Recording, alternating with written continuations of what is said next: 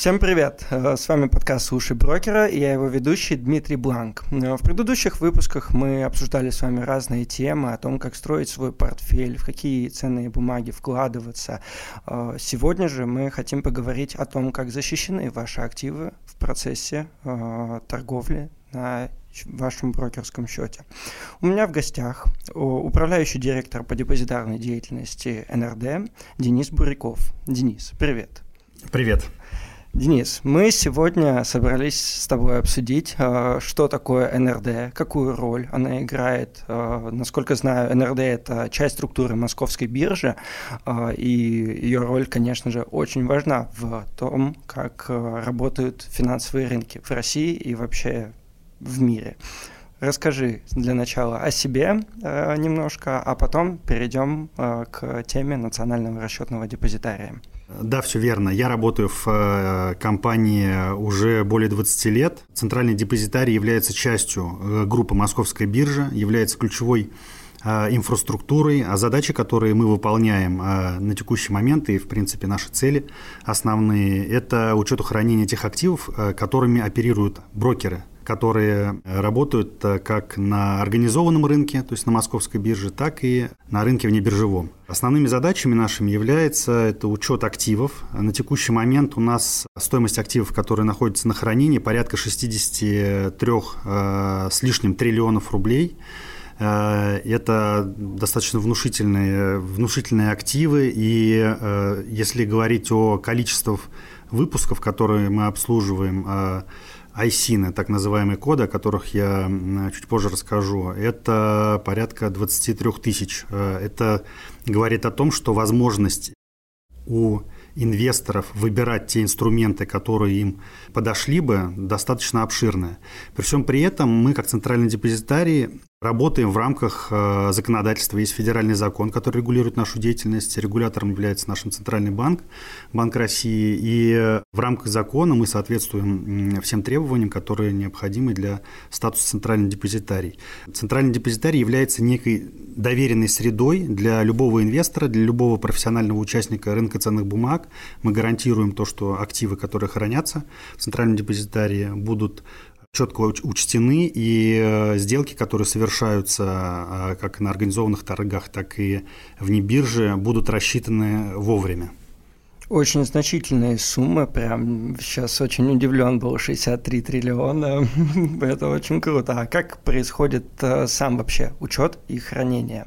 Все в э, виде, электронной, в виде электронных записей и бумаги, которые у нас хранятся на, и находятся на обслуживании, которые у нас хранятся, это запросы наших клиентов, которые готовы работать, так как мы э, часть инфраструктуры, мы предлагаем возможность работать с разными видами инструментов. И если, например, какой-то брокер или банк, который в интересах своих инвесторов хочет работать с каким-то инструментом, брокер к нам обращается или банк к нам обращается и изъявляет желание, чтобы мы этот, э, эту бумагу, этот инструмент приняли на обслуживание. Соответственно, мы проводим работу по оценке, по приему на обслуживание, и есть варианты. То есть э, бумаг, э, понятно, что у нас бумаг 23 тысячи, но не все они торгуются, потому что есть еще процедура листинга на московской бирже, и, понятно, для допуска к торгам необходим еще ряд мероприятий, которые позволяют допустить к торгам. Но те бумаги, которые находятся просто в НРД на обслуживание, они могут обращаться и на вторичном рынке между участниками. То есть, допустим, если бумага не торгуется, но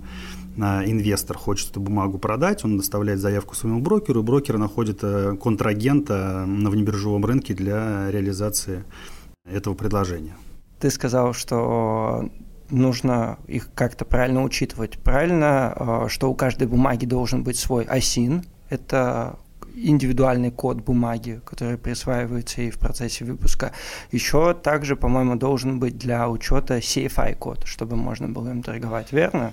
Все верно. А, помимо того, что мы являемся центральным депозитарием, мы являемся уполномоченным нумерующим агентством. А, есть ассоциация АННА, ну, ассоциация нумерующих агентств. А мы являемся уже с 99 -го года членами Анна, и, соответственно, мы являемся нумерующим агентством, агентством и присваиваем коды ценным бумагам. Э, присваиваемый ISIN-код и код CFI. Соответственно, разница в этих кодах следующая, что код ISIN присваивается для уникальной идентификации ценной бумаги. сам код, он по сути нагрузки внутри себя смысловой никакой не несет, но он уникален и относится именно к этому инструменту. С этим кодом бумага живет в учетной системе в виде электронной записи. Допустим, если я получаю выписку, да, я, у меня есть название эмитента, который, если я инвестор, да, у меня есть название эмитента, есть ISIN-код. Я могу по этому коду идентифицировать эту бумагу. Соответственно, и этот код работает, он, он международным является. Он есть в базе Анна, Ассоциация нумерующих агентств. И Эту информацию об этой ценной бумаге можно в, любом, в любое время найти на ресурсах э, как у брокера, у центрального депозитария, так и в Анны. Соответственно, и есть э, код CFI. Код CFI отличается тем, что он несет в себе смысловую нагрузку, то есть в коде, в шестизначном коде зашифрованы основные параметры ценной бумаги. Денис, а расскажи немного про структуру того, как э, взаимосвязан э, НРД и депозитарий брокера. Ведь когда инвестор покупает ценные бумаги, они одновременно учитываются и там, и там. Для чего это нужно и почему вообще так это устроено? Попробую объяснить. Э, центральный депозитарий, функция центрального депозитария заключается в том, чтобы хранить ценные бумаги в рамках единой системы учета. И мы, помимо того, что храним активы, мы еще являемся и расчетным депозитарием Московской биржи, основной торговой площадки в России. Соответственно, сделки, которые совершаются на Московской бирже, рассчитываются, как в расчетном депозитарии, именно в НРД. То есть при э, завершении торгового дня в рамках НРД, в рамках центрального депозитария происходят расчеты, то есть нотирование обязательств, э, переход остатков э, со счета на счет. Но при этом НРД работает с юридическими лицами, у которых открыты счета в НРД. В свою очередь, инвестор, который приходит, например, в БКС, напрямую открывает счет, и, юридические взаимоотношения формируются между непосредственно инвестором и э, брокером. Брокер, в свою очередь, имеет в НРД клиентский счет. На этом клиентском счете учитываются ценные бумаги, пула клиентов, которые, э, которые заключили договор с брокером. И этим клиентским портфелем брокер в интересах своих клиентов оперирует на московской бирже или на внебирже. То есть, э, если инвестор захочет, он, по сути, может обратиться в НРД и запросить документы, подтверждающие, что у него хранятся там ценные бумаги, ведется весь учет, или вы работаете исключительно с юридическими лицами и запросы делаются от них? Я бы сказал так. Для того, чтобы получить информацию э, от НРД э, непосредственно инвестору, физическому лицу, ему нужно обратиться к брокеру. А нужно это сделать потому, что договорные отношения у физического лица именно с брокером. Соответственно, в рамках этого договора, в, этой, э, в рамках этой юридической формы, он обращается к своему брокеру, а брокер обращается к нам, и мы брокеру даем подтверждение, ту информацию, которая необходима в интересах их клиентов. В любом случае, все очень хорошо защищено. Это однозначно. Отлично. Слышал также, что у НРД есть э, свои там электронные сервисы, например, э, электронное голосование. Как давно вообще запущен этот сервис и э, пользуется ли он популярностью среди инвесторов, там, принять участие в собрании акционеров? Да, ты прав абсолютно.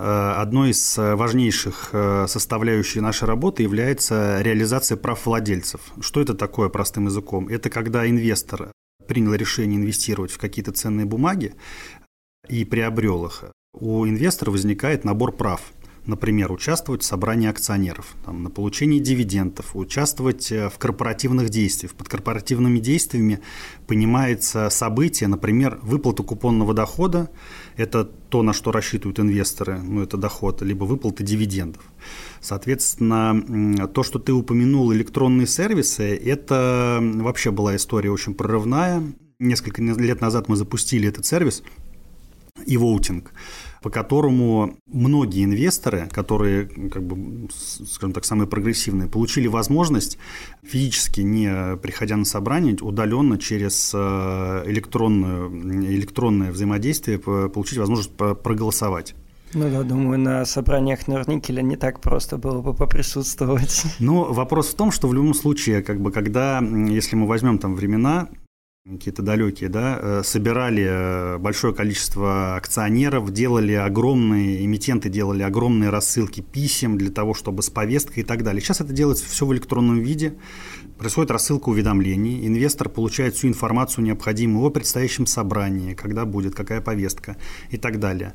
Мало того, когда наступает день голосования, у них возникает возможность, у инвесторов возникает возможность э, поучаствовать в этом голосовании. Ну, то есть, грубо говоря, если, если инвестор активный, он может еще участвовать в корпоративном управлении компании, в которой он, в которую он инвестировал.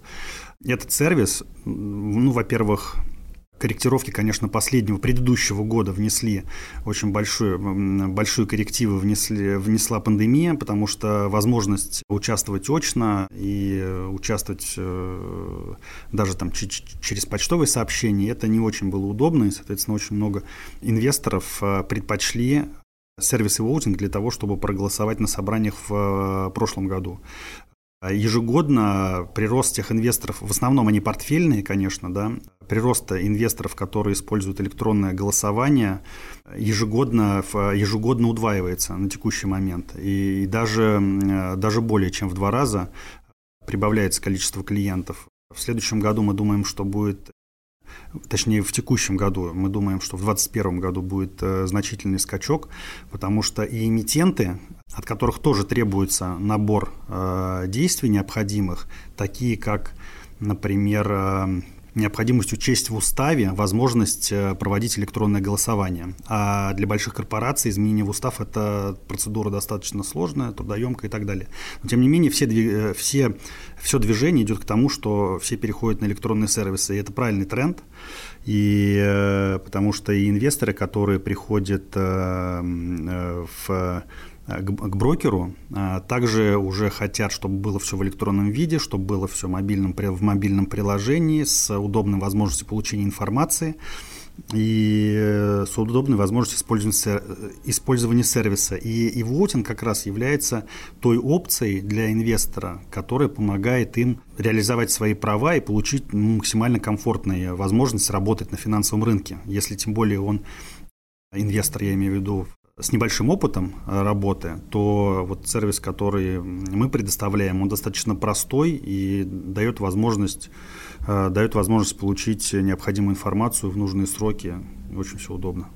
Вот к вопросу про мобильное приложение. Сейчас уже делаете с кем-то такую интеграцию, чтобы возможность была голосовать через э, мобильное приложение брокера?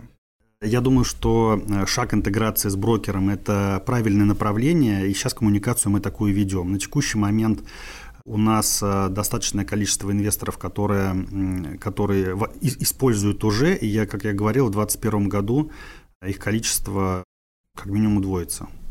Давай немного про функционал а, самого этого сервиса для инвестора. То есть я купил ценную бумагу, захожу на сайт eVoting, регистрируюсь там, и мне автоматом, я должен что-то делать, там, заполнять, э, какими бумагами я владею, или у вас, по сути, эта вся информация уже есть, да? И вы автоматически отправляете данные, когда я могу принять участие в э, собрании акционеров. Правильно я понимаю весь процесс? Регистрация происходит через э, систему, через госуслуги, через ЕСЕ. Э, заполнять ничего не нужно, нужно просто пройти процедуру регистрации. Соответственно, если есть подключение к сервису e-voting, то и в портфеле есть бумаги и, э, с эмитентом которых у НРД, у Центрального депозитария есть договор, то понятно, что вся информация будет э, в кабинет попадать к инвестору, и информирование о предстоящей дате, и информирование о собрании, и повестка, соответственно. Там 23 тысячи бумаг, поэтому ну, все э, будет учтено.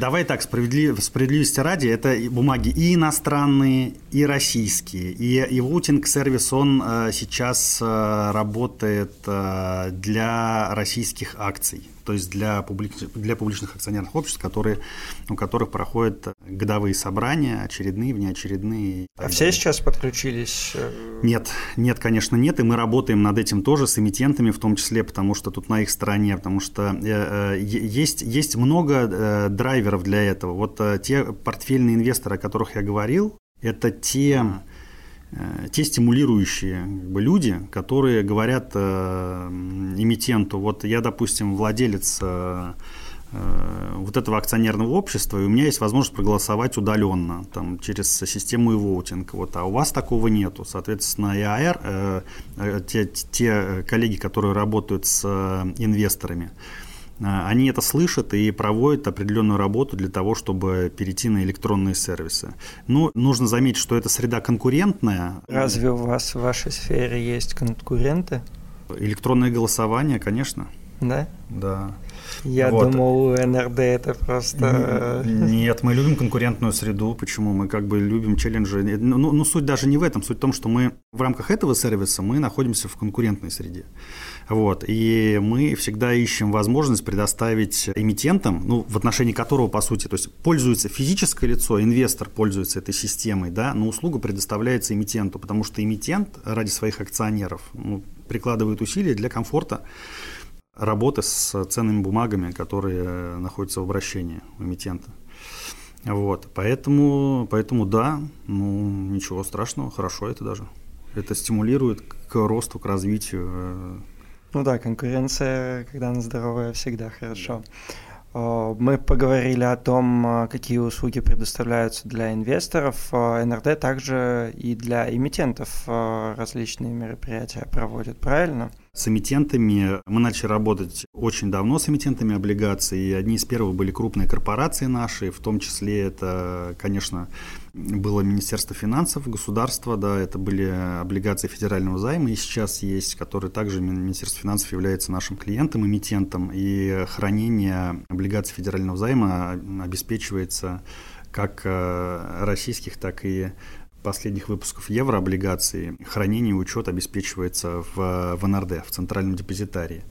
А, что, что для инвесторов было бы интересно? Для инвесторов интересно то, что, опять же, как я уже сказал, что 100% выпуска находится в НРД. Это надежный учет, доступ ко всем, ко всем видам расчетов, Э, один из самых популярных видов расчетов – это поставка против платежа, так называемый DVP. Э, да? Это когда расчеты происходят с контролем расчетов по денежным средствам. Это когда встречные есть э, контроли поставки денег на поставку бумаг. И мы, как центральный депозитарий, обеспечиваем выполнение этих условий. То есть не будет такого, что деньги спишутся, а бумаги не поставятся, или наоборот. Вот, соответственно. Проверяете и там, и там, что все было. Обязательно в рамках платежной системы НРД э, у нас есть контроль э, обязательно наличия денег под расчеты под сделку и э, контроль в наличии ценных бумаг под поставку под те деньги, которые э, зарезервированы под сделку. Это важно, потому что все инвесторы, не только российские, но и иностранные, предпочитают рассчитываться с наименьшим риском, чтобы поставка была э, поставка была э, стабильна и в срок. Ну и, конечно, э, если говорить о долговом рынке, э, он является наименее рискованным для тех инвесторов, которые приходят на рынок, потому что рынок акций более волатилен, скажем так, максимально. Да, и инвесторы, когда выходят на рынок, предпочитают портфель частично сформировать из наименее рискованных ценных бумаг. Но при этом... Но это от инвестора зависит. Это зависит от, от инвестора, да, от э, профиля, но тем не менее, с точки зрения со своей, с точки зрения центрального депозитария, у нас в этом смысле также построена абсолютно надежная система учета, э, система расчетов и предоставления услуг, которые, э, которыми инвесторы могут воспользоваться через э, запрос к брокеру.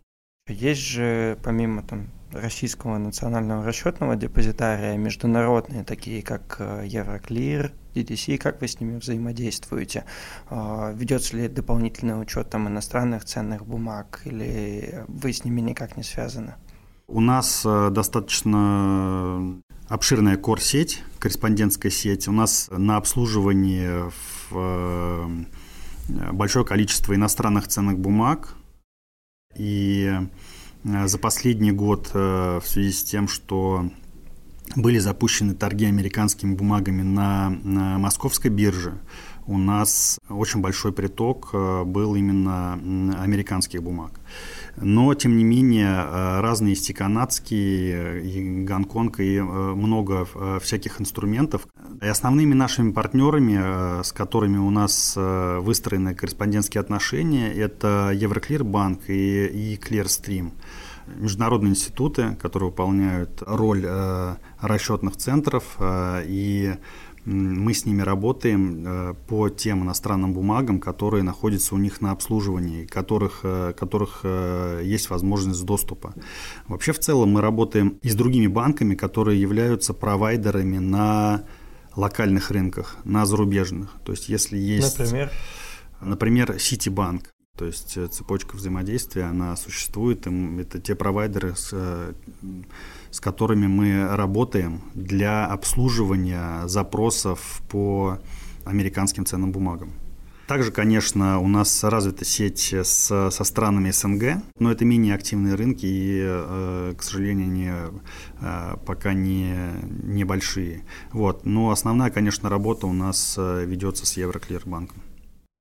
А как вообще вот э, сказал про небольшие рынки стран СНГ, э, потихоньку подтягиваются они? Ну, на российском рынке в прошлом году был так называемый бум, хотя я лично думаю, что все еще впереди. А в наших дружественных странах?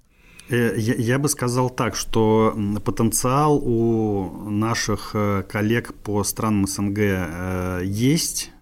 Надо работать, надо тратить силы на то, чтобы развивать в том числе инфраструктурную часть. Э, мы э, нашим коллегам очень в этом помогаем. В рамках э, есть ассоциация центральных депозитариев, в рамках которых мы проводим и обучающие семинары, и делимся опытом, и предоставляем возможность исследовать наши подходы к реализации каких-то задач и сервисов. То есть в этом смысле мы очень э, открыты, скажем так, и даем возможность э, нашим коллегам получить э, ту информацию, которая им необходима, потому что мы также заинтересованы в развитии рынков стран СНГ, потому что инвесторы зачастую и об этих активах, об этих активах зарубежных стран спрашивают.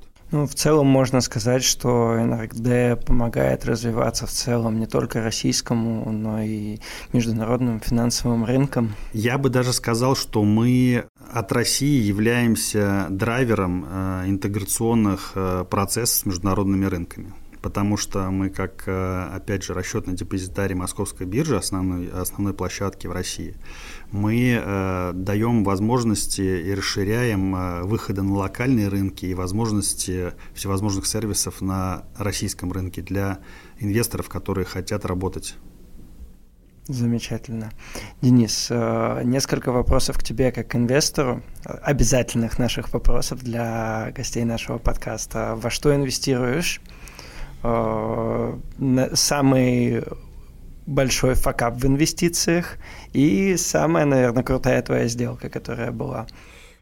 Спасибо, очень интересный вопрос. Я, я отвечу так. Я инвестирую во что могу. Вот. А могу я инвестировать в иностранные ценные бумаги. Наверное, так скажу. Э, с точки зрения какого-то факапа, ну, это Тесла, конечно, это вообще, это... Когда? Это было недавно, скажем так, да, это было, да, это прям, да. Я поймал, я поймал этот Эльбрус, вот, э, вот это, конечно, было, было расстройство. Ну, а так, в целом, на самом деле, я бы сказал, э, я бы сказал, что умеренный подход к инвестициям, ну, во-первых, я готов был ко всему, естественно, да, с точки зрения профессиональной и понимания того, что может быть и вверх, и вниз, вот, но конечно, я бы, наверное, сказал так, вот э, будущим инвесторам э, для того, чтобы не расстраиваться, да, и не отбить на входе желание инвестировать и нести деньги на фондовый рынок, на финансовый рынок, конечно, нужно портфель формировать более умеренно. Более умеренно есть инструменты, которые позволяют без волатильности, те же долговые, евробанды, ОФЗ, например, еврооблигации, ну, то есть как бы нет проблем. Можно инвестировать, получать доходность э, большую к э, депозитам, которые сейчас предлагают э, большинство банков. Вот. Я бы просто призывал э, начинающих инвесторов быть э, внимательными, быть внимательными. Вот. Но все-таки хочется там большие доходности получать. А ты сам вообще больше в акциях сидишь, да? Да, ну терпение, надо терпение, все растет, все растет, надо терпение. То есть как бы не, не, нельзя, как бы как это, когда, когда э, только я к, к этому пришел, созрел, скажем так, к инвестированию, да, ну то есть как бы просмотр э, в, своего терминала там каждые два часа, но это, конечно, ничего не дает. От работы отвлекает. Это от много чего отвлекает, вот, и это не нужно. Нужно как бы подумать, почитать, посчитать, вот, э, сделать инвестицию и вернуться к этому несколько позже. Ну и потом, как бы, конечно, э, очевидно, что инвесторы бывают разные. Инвесторы есть, которые активно торгуют, да, и они ловят э, на волатильности свою доходность там вроде как бы копейки, но на 100, на 100 сделках в день это получаются какие-то серьезные деньги. Есть э, инвесторы, ну, скажем так, стратегические больше, которые инвестируют. Я отношусь ко вторым. Ты сказал про почитать, посчитать. А, может, подскажешь, какими ресурсами сам пользуешься или книжки, которые были бы полезны начинающим инвесторам? Я рекомендую. Э, слушайте подкаст БКС. Хорошо, тогда будем продолжать записывать интересные темы для начинающих инвесторов и опытных когда-нибудь, может быть. Денис, спасибо большое за твои ответы. Сегодня много узнали о том, как работает НРД, а, как хранятся активы, почему это надежно, как НРД взаимодействует э, с брокерами, с инвесторами, о том, какие дополнительные сервисы предоставляют. Я думаю, что это будет очень полезно нашим слушателям. Спасибо большое, что пришел. Спасибо, что пригласил. Всего хорошего. Всем До пока. встречи. Материалы, представленные в данном выпуске, не являются индивидуальной инвестиционной рекомендацией. Финансовые инструменты либо операции, упомянутые в данном материале, могут не подходить вам, не соответствовать вашему инвестиционному профилю. ООО «Компания БКС» не несет ответственности за возможные убытки инвестора в случае совершения операций либо инвестирования в финансовые инструменты, упомянутые в данном материале. Акции, облигации, деньги, купоны. Слушай,